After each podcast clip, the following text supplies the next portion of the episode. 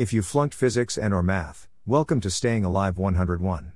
The science pertinent to this discussion is mental chronometry, the scientific study of processing speed or reaction time on cognitive tasks to infer the content, duration, and temporal sequencing of mental operations.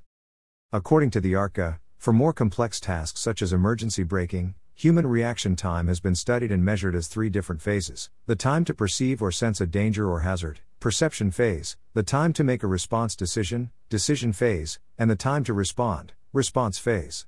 The response phase, i.e., braking, is further complicated by the physical response, i.e., apply the brakes with the foot, and the system response, i.e., the time the vehicle's braking system requires to actually apply braking force to the wheels. Under ideal driving conditions, the entire human perception reaction time for braking has been measured to be approximately 1.5 seconds, R. Limpert. Source, https colon slash slash airbay.g slash lock 0 emphasis, my own. Doing a little rush hour math, at 60 miles per hour, your vehicle, usually a car, moves 88 feet per second. Quick math exercise 60 miles per hour by 1.5 seconds equals 90 feet. The average length of cars is 14.7 feet.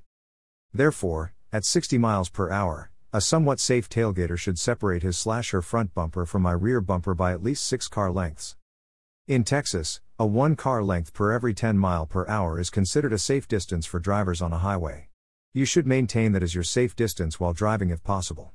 Baumgartner Law Firm, Personal Injury Lawyers https colon slash slash airbay.g slash 4516v.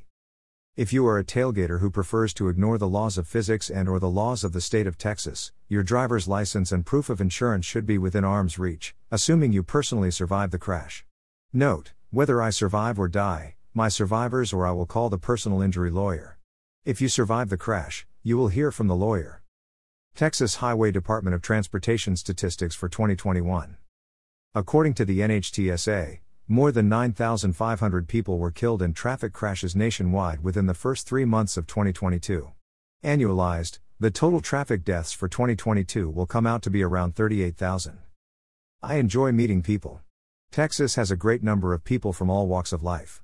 It would be a pleasure to meet you, but let's not meet in a funeral home or a courtroom. John White. Rockwall, Texas.